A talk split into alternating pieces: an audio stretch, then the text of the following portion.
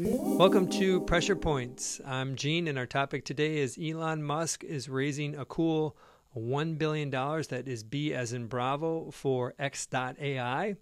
And before we jump into the pressure point, which is the speed at which humanity is approaching artificial general intelligence, I want to give some quick background to the topic. First is that X.AI's goal is to compete with the other foundation models. There are four current other models outside of Grok. Grok is from X.AI.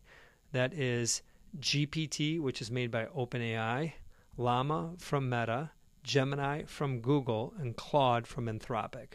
And so there are now five foundation models that are today largely thought of as chatbots and generative AI, but they're really the foundation of what we're building towards when it comes to artificial general intelligence. A quick thought on valuation. We don't know terms of the deal. We have a venture piece at, I do a venture investing at Deepwater, and a typical $1 billion raise, they're rare, but typically the company's going to sell about 10%. I was talking with Doug at Deepwater about this. Typically sell about 10% of the company. So figure a normal deal would be about a $10 billion valuation on this.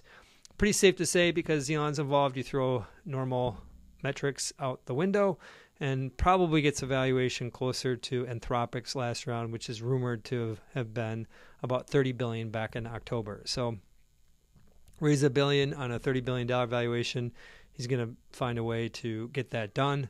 And they are off to the races. I was just doing some quick side math here, which if they raise $1 billion, maybe $100 million of that goes to NVIDIA. It takes their growth rate next year from 57 to 58%. But all these forces are pushing forward, which gets us to the pressure point, which is the speed at which humanity is approaching artificial general intelligence. That's when a machine thinks like a human. And generally how I've thought of it is there are these four foundation models that are moving towards that goal of AGI. And the shakeup at OpenAI was in some ways related to the pace of OpenAI pursuing that goal. Elon, on the other hand, has been critical of some of the other foundation models, especially OpenAI, at how fast they are pursuing artificial general intelligence. And my sense is that even though he's been critical of this, he wants to get there faster than anybody else. He said at the recent New York Times Deal Book event that he thinks that we're around 3 years away from that. Other people in NVIDIA have talked about us being 10 years. Who knows? But it's years away from when we hit artificial general intelligence. And just given Elon's personality, even though he has said some words of having some restriction in terms of how fast we pursue the goal of artificial general intelligence, I think he wants to get there. Everything that he's done has been to pursue transformation.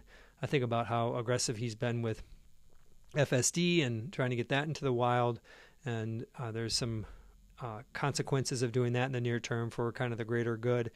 Now, autonomous cars and artificial general intelligence are on a pretty different levels in terms of the impact to humanity.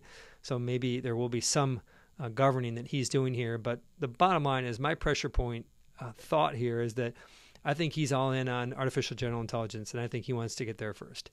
And if we thought previous to him raising all this money that there were four foundation models, now we have five. So think of this as kind of a 25% increase, going from four to five, a 25% increase in the amount of energy and investment that is going to achieve this goal of AGI.